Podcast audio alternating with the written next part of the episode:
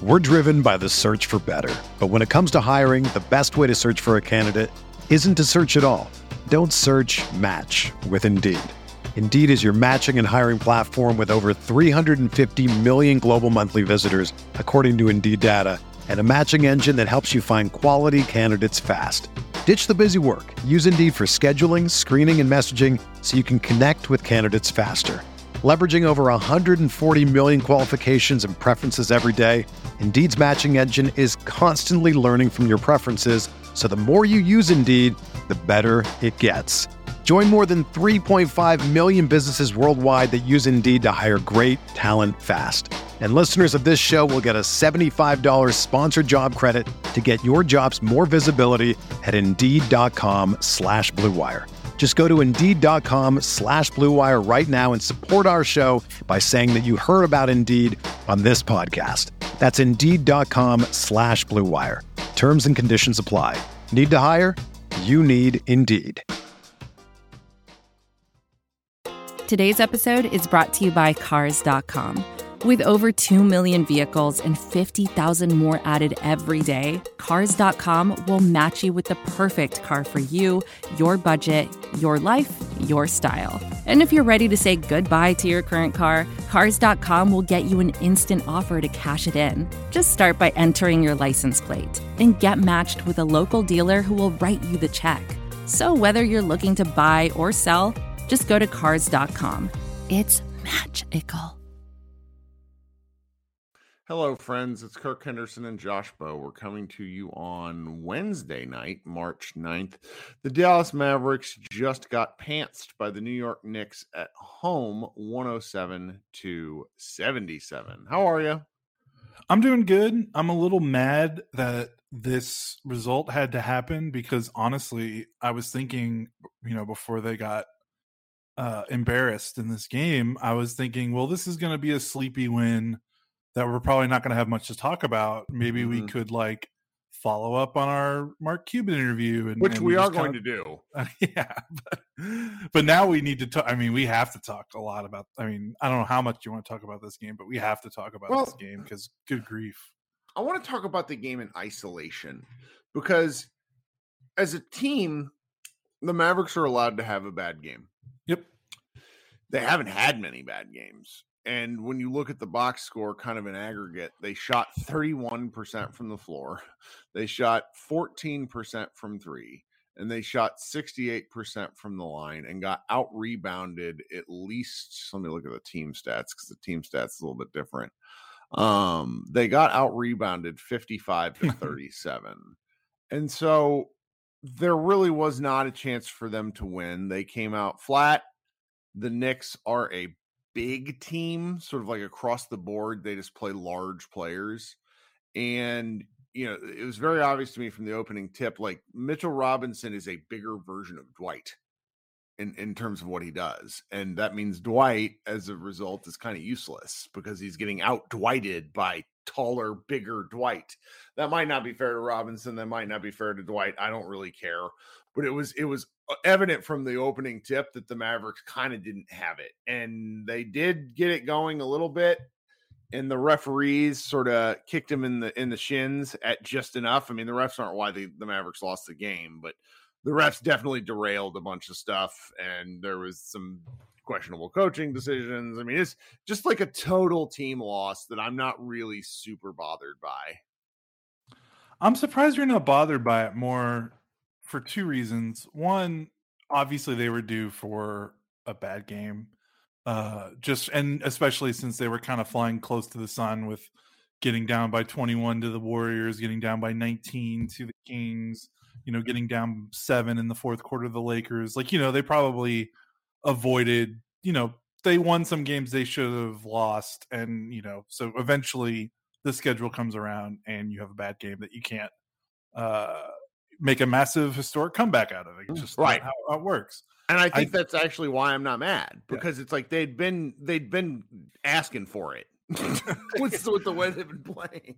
Yeah, I think what I tweeted it uh, and I shared it in our Slack earlier. I think the part that I'm surprised that isn't isn't making you mad is the fact that they've now only lost eight times since the calendar flipped to 2022.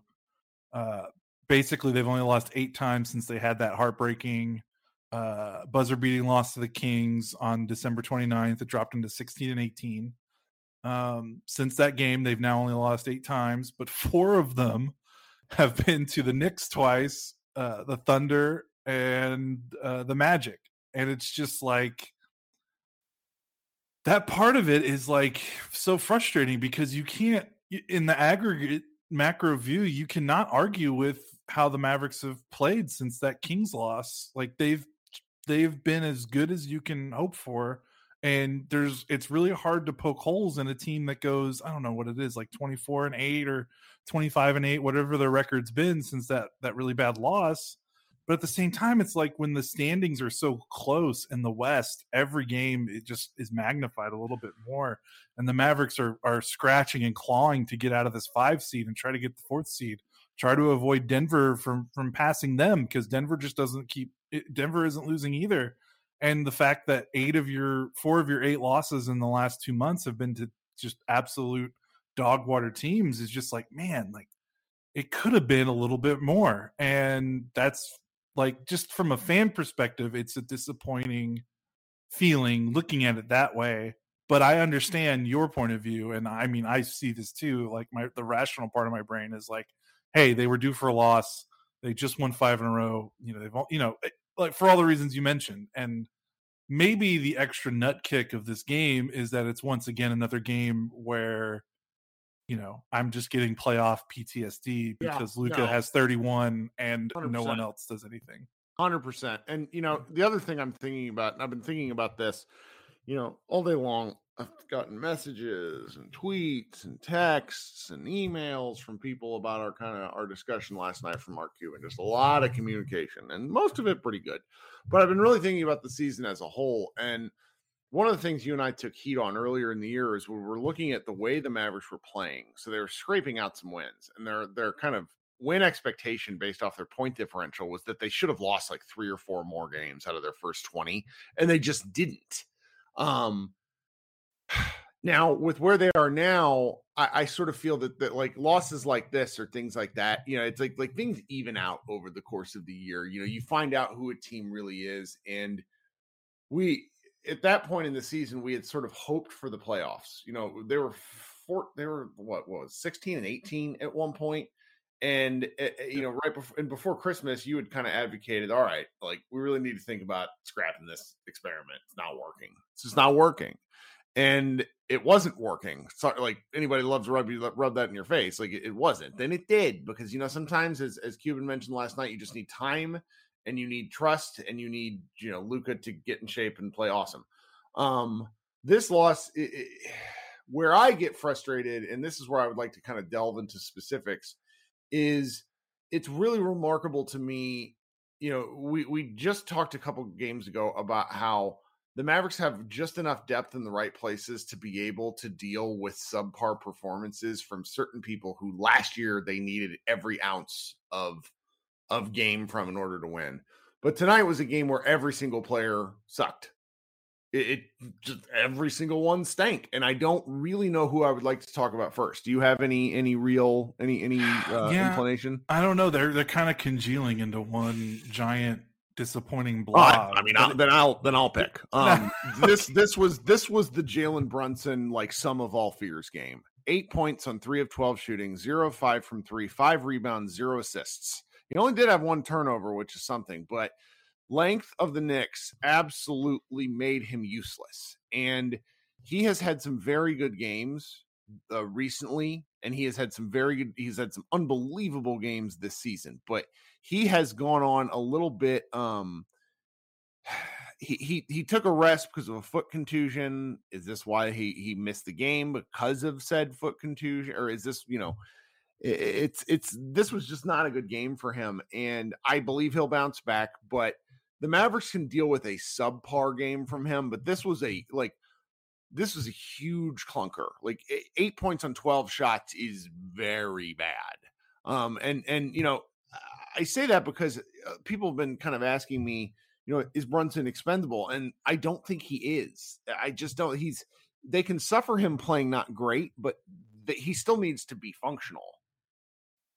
Yeah, and I mean, he's not expendable in the sense that like you don't you can't like he's already proven you cannot lose him for nothing. Like that would be mm-hmm. just a giant disaster. I know we're kind of getting ahead of ourselves talking more than just this game, but like you know, whoop, the Mavericks have to give him give him his money or do us like sign and trade. They cannot just be like, well, you know, see you later, have fun in Detroit. Like they just can't. Like that would be one of the biggest fail like roster building failures this organization has made in a long time. No matter how bad he plays in the playoffs or whatever, like it's just I hate talking like this, but just like asset management, would it would just be dumb uh, if they lost him for nothing in free agency. Um, but yeah, this is just like, you, I mean, I don't know what else to say. You know, you, you kind of, you know, he struggles against big, bigger, longer defenders. He did take five threes, which is nice, and he has been taking a little bit more three pointers per game uh, since he's returned from the All Star break. Um, he still passes up maybe one or two that I that that still irk me a little bit. And in the Sacramento and Warriors wins that he played, you know, he only had five total. So there's still some work to be done there in terms of him being more consistent uh, volume three point shooter. But yeah, this was just you know he just had nothing working, and the Knicks are like a really weird roster. Uh, in that you know not all of their perimeter guys are necessarily high quality defenders. You know like Evan Fournier, Alec Burks, uh, you know, even Julius Randle at times. But all of them are, like you said, all, like everybody they played was like six four. Like Burks was the shortest guy they played, and he's like what six four, six five. Yeah, uh, they just play a lot of six five to six eight guys, kind of like what the Mavericks have been doing, honestly. And and and and really, the Mavericks kind of frustrated the Knicks too. The Knicks did not have a great offensive game. I mean, the first quarter was amazing, and they they kind of did nothing in the second half. Uh, so the Mavericks defense responded in the second half. They just they had three quarters under 20 points. Uh, and it's just not going to get it done. And, and, you know, if Brunson's not good, that puts a lot of pressure on Dinwiddie to kind of be the superhero, and he wasn't a superhero tonight. I mean, although he, did get, he did get to the line eight times, which was nice, and he kind of displayed like this was probably his worst game. This was his worst game since the All Star break. Uh, after the All Star break, but mm-hmm. the fact that he was still able to get like 13 points on eight shots and get to the line eight times kind of shows like okay, he has kind of something that that no other guy besides Luka has, and that he can kind of manufacture his way to points because of his skill set and his size. But um, man, I'm just looking at the box score, and well, I mean, really, there, there's no really, assists between the two players we've talked about. Now, that's primarily because no Maverick no. could hit a shot, but that might have it's kind of wild to look at. Yeah, that might have to do with the fact that Reggie Bullock and uh, Maxi Kleber combined to play I'm looking at this right, 57 minutes, and they win a combined 0 of 15 from the floor. Well, I want to talk about uh, Maxi last. Bullock's okay. the next guy that I want to talk about who okay. he has suffered a very, I want to say he's 7 of 37 in March from distance. And he missed two technical foul free throws. It was just a comedy of errors watching him play. His shots were wide open, yes. and they just didn't go down. And I have nothing more to add to that other than the fact that I trust him over the long run. But whatever it, it was, it was just very much a um, quicksand kind of situation. You could see him getting tighter with every miss. Yeah, and the last, you know, January and February, I think he was like combined for those two months, he was like 43 or 44 percent from three. So we we've seen it from him. He just kind of has to get back on track. Uh, and at least, you know, in the two Golden State wins, he wasn't great shooting total. Uh, his points were pretty good, but I mean, he shot 4 14 in one game uh, and 4 of 8 in the other. But like his defense on Steph was great. And I think his defense has been pretty good, even in March when his shot has been struggling. So at least like he's still giving them something. Um, but yeah, I mean, he's he's kind of got some he's got some weird fun going on with his shot right now. Cause like you said, I mean, he's not the kind of guy like he's not a you know when Tim Hardaway Jr. before he got hurt and he was struggling we could you know he was definitely missing good looks but we could also mm-hmm. attribute some of his struggles to like oh he's well, he's taking bad shots and he's he's doing the some of the bad habits that he picked up you know before he came to Dallas with Bullock like he's not doing anything wrong like on offense necessarily like he just he's getting great looks he's not taking bad shots like every shot I see him take I'm like thank you like good because I mean, earlier in the season, we were kind of wondering why he wasn't shooting more than he was. You know, he was averaging like, you know three to four uh, three point attempts a game, like somewhere in that range in the first couple months of the season. I mean, his volume is great now, and he's not like I'm not like wincing when he shoots in terms of shot selection, but man, he just uh, he's he's in a funk right now, and I there, there's really no other way to diagnose it other than he just has to keep shooting and hope it changes. Yep. Yep. Um, you know, Bertans, I don't really want to talk about him too much. Like he's doing the thing he was asked to do, which is going and shooting. If he's not going to hit, they pull him. They give him like 10 to 15 minutes a game, and he's either going to help a lot or he's not going to help at all and I'm I am impressed at his negative 21 in 13 minutes. That's really that's really special. Before um, we move off Bertans, I have to just say like I'm seeing a lot on my timeline and in your timeline and seeing a lot of people being like, why isn't Bertans playing more? And I'm like, guys, he's shooting 18% from three in, in March. like I don't I don't know what you're seeing that's that's seeing him earn more minutes than some of the other guys that are struggling ahead of him. Like uh like let's be real like let's be real here like uh maybe like it, it, it's not necessarily like he's getting just enough minutes and shots like it's not like he's playing two minutes and getting getting pulled he's like you said he's playing about 12 to 15 minutes a night in march uh and he's he's not doing anything he's had three zero point games in, in the month of march like i don't people clamoring for more for him. I'm not. I'm just not seeing where he's earned that. Uh, you want to know why? I know why. Why? People are tired of the next guy we're going to talk about.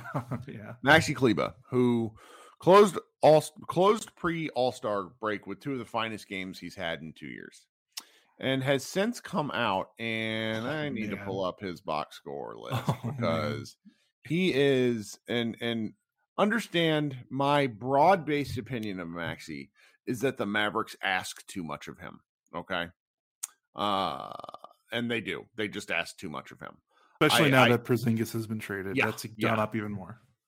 So following the All Star break, he posted a one of seven shooting performance with three rebounds and four assists against the Jazz in a loss.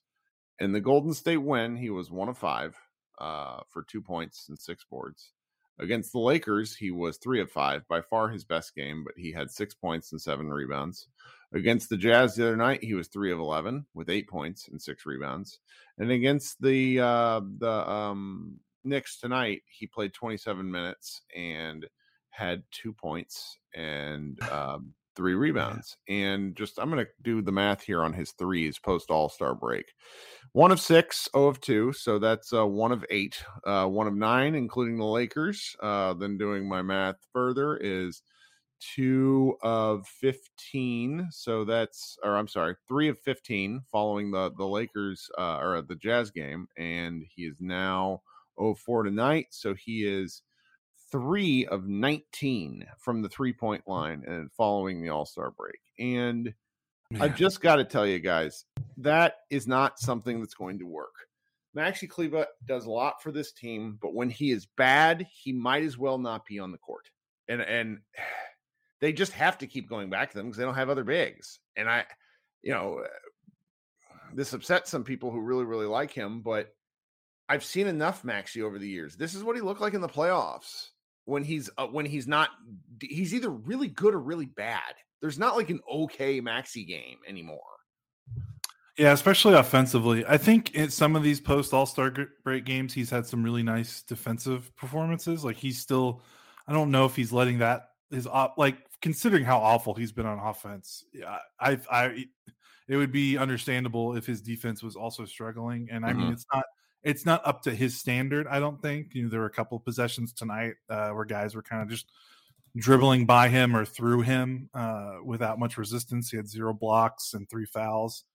Um, but on the most part, I think he's been he's been steady defensively there, during this stretch. But like, it's very interesting in the NBA right now. Like he his offense is so bad right now that he has to be basically like Tony Allen, Andre Iguodala from 2011 level of a defender right oh, now. Oh, defenders know he's moving the ball too because yeah. there was a end of third quarter shot that he just passed up.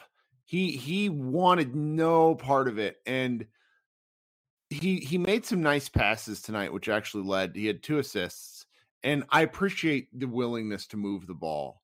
Bub, I need you to look at the rim. You're if you're a stretch five who doesn't stretch the floor, then you don't really matter in the offense. Yeah, and you can't. He just he he has to be like for his for the way he's playing on offense, his defense has to be like a top 10 NBA defender to compensate. And mm-hmm. that's just asking, like you said, again, asking too way too much from him from him. Yeah. Like there's a certain point where your your solid defense, like your solid defense can only matter so much when you play 27 minutes and score two points and don't make any shots. Like, you know, at the end of the day, the name of the game of basketball, you have to score points. And like the Mavericks played a pretty solid defensive game by the end of it against this Knicks team, and they lost by 30.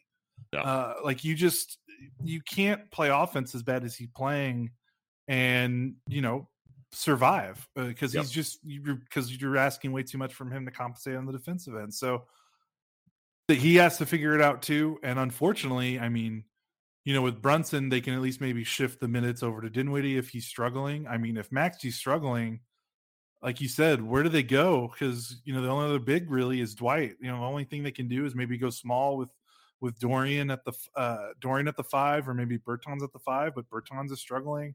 You know, Marquese Chriss is their other big option that they seem to trust, and he's hurt with a knee injury. Uh, you know, Boban does not. He's like he's done. Like I don't think he's playing meaningful basketball again for the Mavericks this season.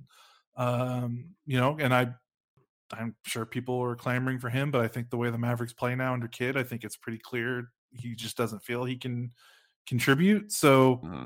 they just don't have. You got to play go. drop. You got to play yeah. drop.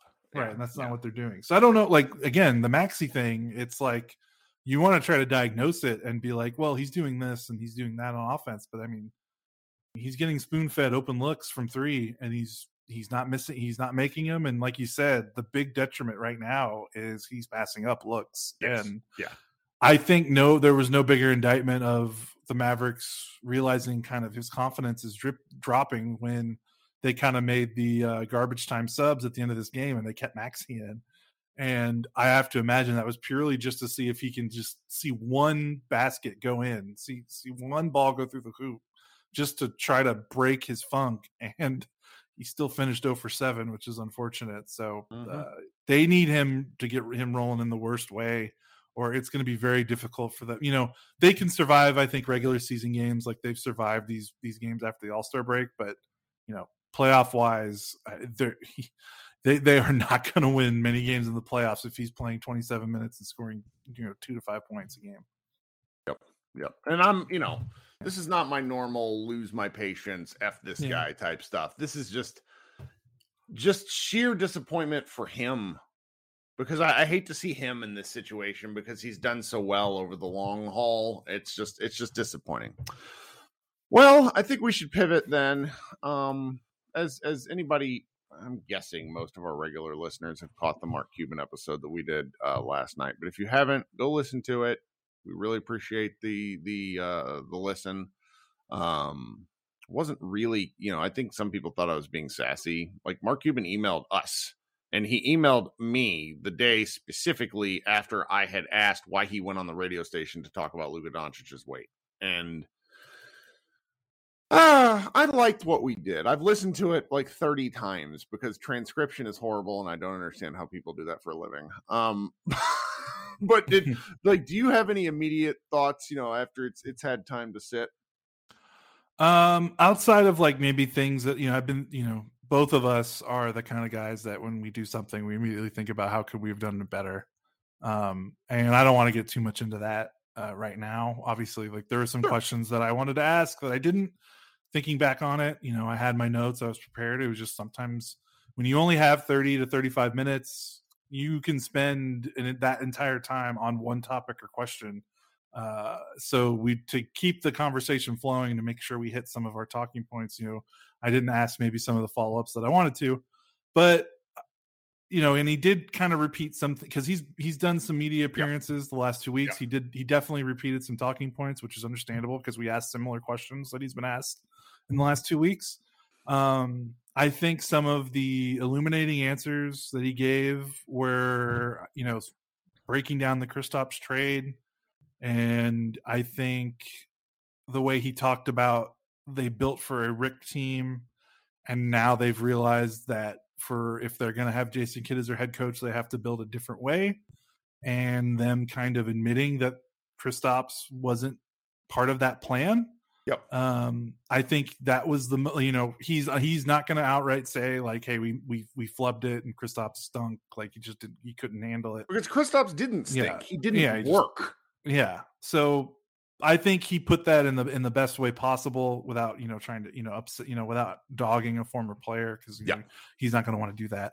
Um, so I think that that was interesting. I think his answer I th- he's he said similar things before. I think the answers around, you know, what the front office is like now compared to before, I thought was interesting in terms of him kind of admitting that the way that they were doing business was getting a little stale. I mean, he didn't say that directly, but the, the context of what he said, you know, he kind of they kind of needed to adapt yeah. Uh, with a new approach because the way you build, you know, the way you build a team in the NBA right now is different than it, it was 10 15 years ago when the Mavericks were, you know, at the peak in terms of like one of the more forward thinking front offices. So I thought that was interesting. Uh, and then, you know, I thought he gave some new answers on the TV deal stuff, which, you know, we've been wondering about forever. Uh, he made a somewhat defend, not ironclad, but he said basically this stuff with the local TV market in Sinclair and Bally Sports is going to, he didn't say what was going to happen, but he basically said that's going to be cleared up by next season.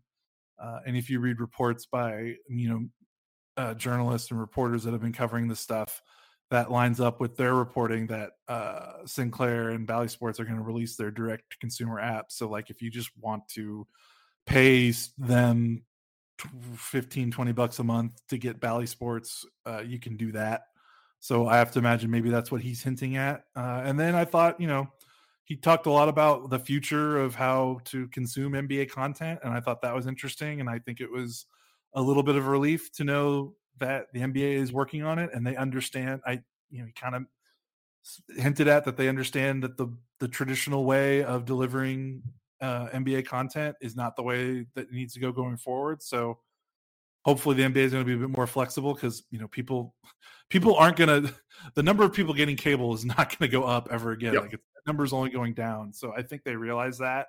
And him talking about that was was that was interesting. I, I almost like in a different point in time, and I mean maybe that's the summer thing. We can actually talk to them about broader stuff because um one of the things i and i got in my mentions this is not my thought. This is what people were telling to me where it's like oh it's really fun now that mark is going on a media tour that the mavericks are playing well. I don't necessarily think that's the case. He he he you know he said to us i he went on about a four minute soliloquy around the the 18 minute mark to the 22 to 23 minute mark where he was responding to my question about media appearances and one of the things he said in there was like well i turned down 99% of media appearances and i think that's true because everybody asks him because everyone is interested in a quote for him yeah and he's so open and i mean he his email is not a secret like you can no. email him whenever you want yes he responds like that's his thing now, my kind of amusement today has centered around the fact that I, I, I, suppose lots of people just assumed I would have him on and start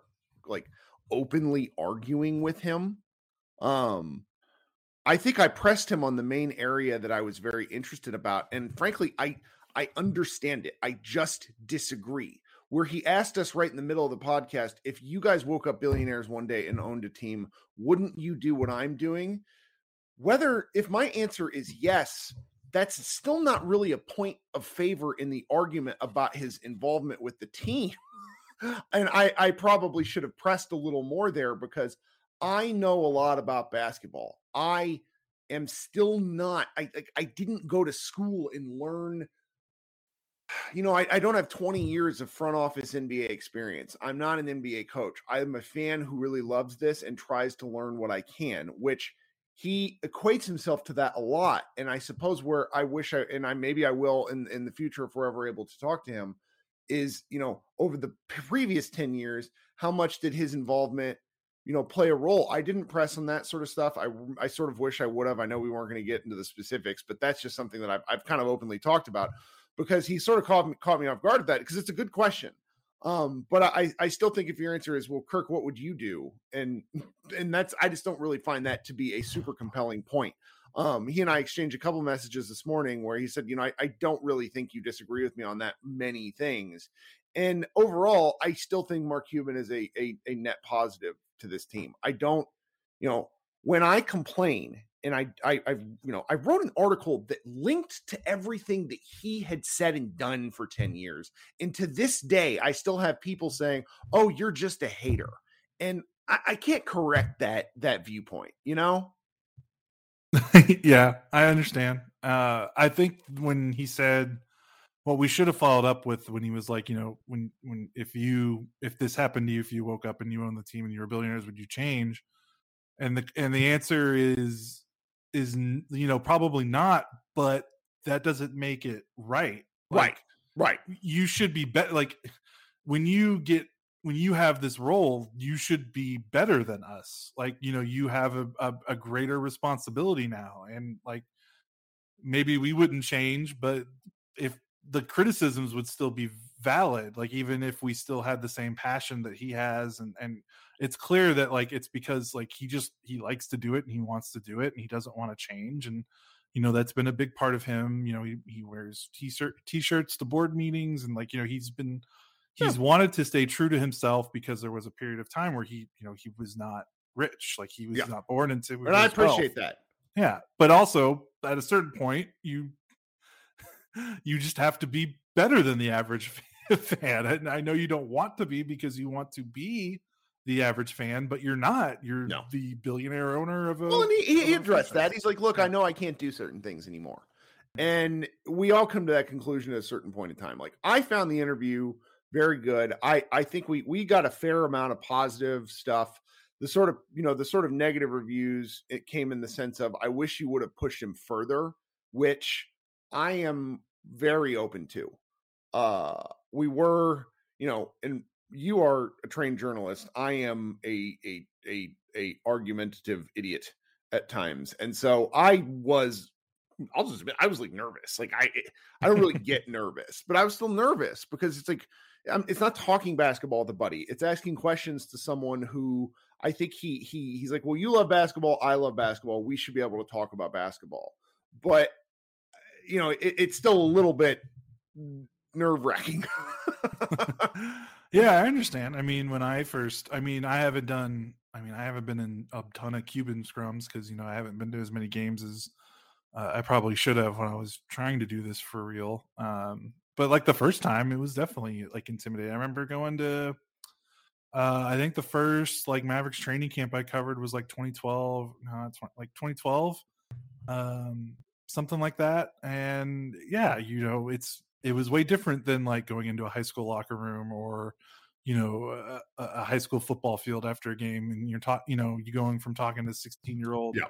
football you know high school kids to you know professional athletes and and get you know it's different and yeah like the for you know it's you you'd ever you know you being nervous it's totally cool like uh, everyone yeah goes through that uh well, and I, I, think a lot of people would be kind of amused by that because i'm generally not nervous and like my general take upon this was i have never once sought out maverick approval for what we do.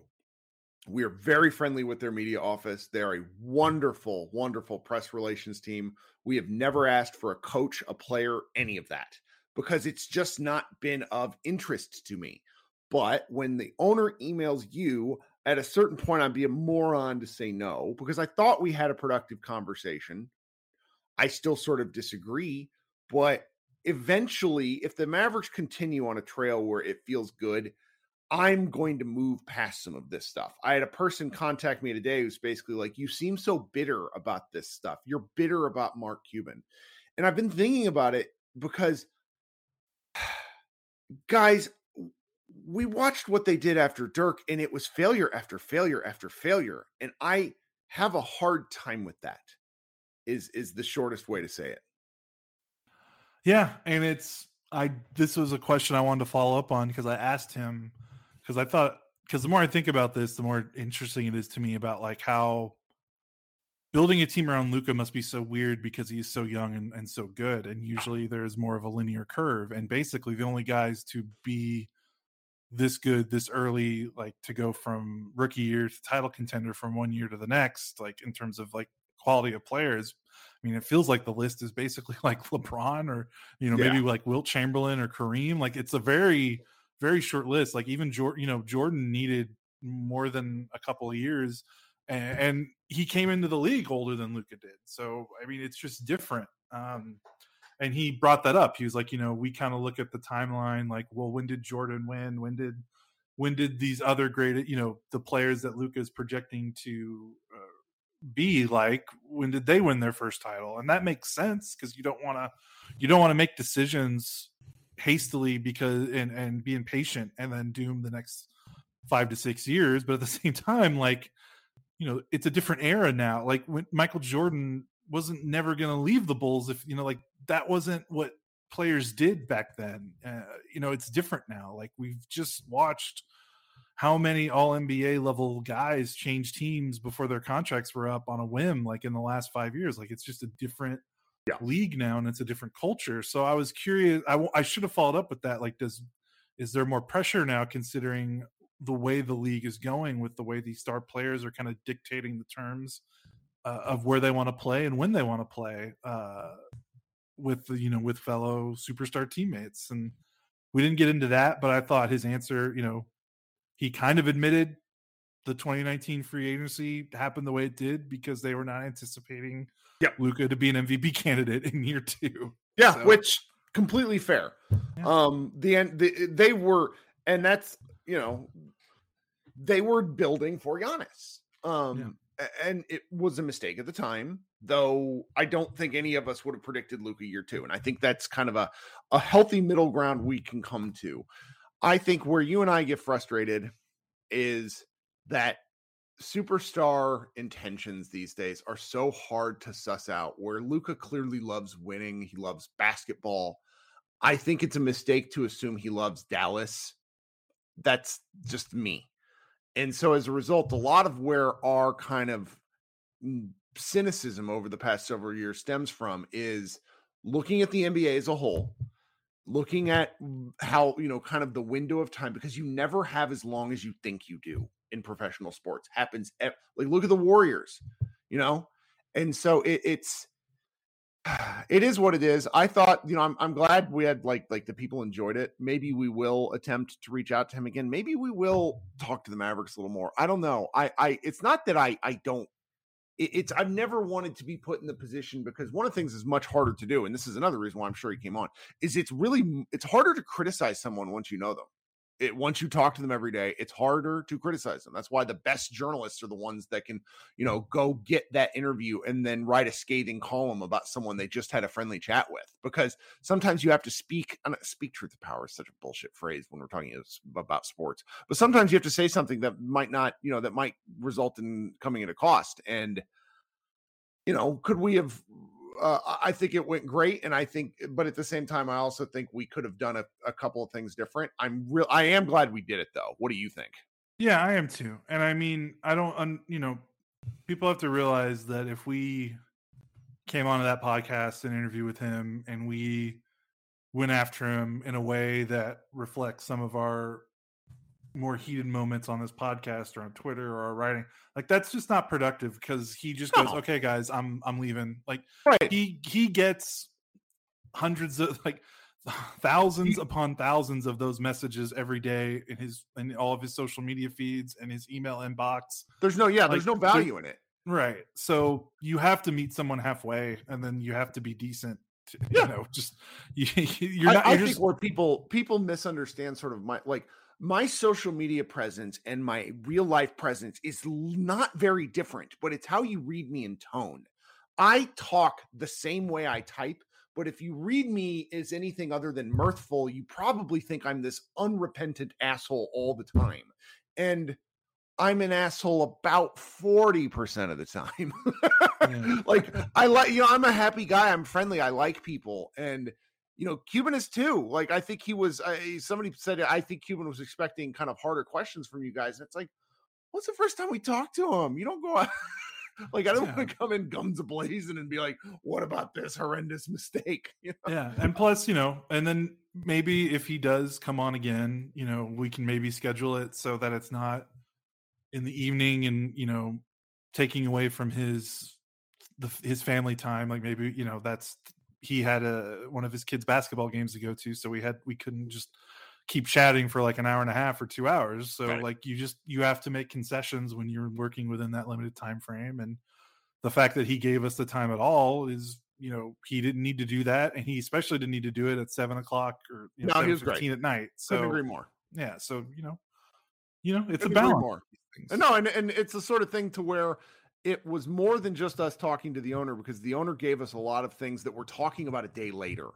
Mm-hmm. And he very easily could have fed us some lines, patted me on the head, and instead he answered my question in a way that he earnestly believes that he should be the spokesperson for the Dallas Mavericks. I don't agree, but everything else he gave us was really I've been we've been talking about it for a full day and I think that's pretty cool. Yeah, and I mean that's part of his, you know, part of his strategy. He that's why he does it because he's got us talking about his team more than you know he, that you know it's all part of the game, man. Also, before we go, I've gotten six tweets in the past half hour that have some variation of the Dallas Mavericks are 0 and 1 since Mark Cuban went on the Mavs Moneyball podcast. Which come we on, we didn't do this. no, but it's if they lose, if they go on like a two of seven stretch, that uh, will I'll be take, our fault. Yeah, man. Yeah. Oh well. Well, and there's going to be some schedule's not getting easier too, which is no, it's not. We have a fun week ahead, but it's good basketball. Looking forward yeah. to it. Um, we have some really good content coming at MavsMoneyball.com. We have uh, a recap is up probably right now. We got our stats post, and then one of our uh, occasional writers uh, turned in a piece today that I'm really looking forward to. So be sure to check that out. Um, David Trink is his name, and he wrote a fun piece. So, guys, this has been Kirk Henderson and Josh Bowe, and we will talk to you Friday? No. Yeah, Friday. All right. Have a good week, guys. Whether you're a world class athlete or a podcaster like me, we all understand the importance of mental and physical well being and proper recovery for top notch performance. That's why I'm excited that Unifyd Healing is sponsoring this podcast. Unifyd Healing is a new and super innovative global network of wellness centers powered by Energy Enhancement System, or EE System. If you haven't heard of the EE System, you'll want to listen up. This technology promotes wellness, deep relaxation, purification, and rejuvenation. In hundreds of locations across the globe, access to a center is easy and affordable. Interested in experiencing the EE system technology for yourself? Go to unifydhealing.com slash bluewire to learn more and find a center near you. That's U-N-I-F-Y-D healing.com slash bluewire. No material or testimonials on the Unifyd Healing website are intended to be viewed as medical advice or a substitute for professional medical advice, diagnosis, or treatment. Always seek the advice of your physician or other qualified healthcare provider with any questions you may have regarding a medical condition or treatment and before undertaking a new healthcare regimen, including EE system.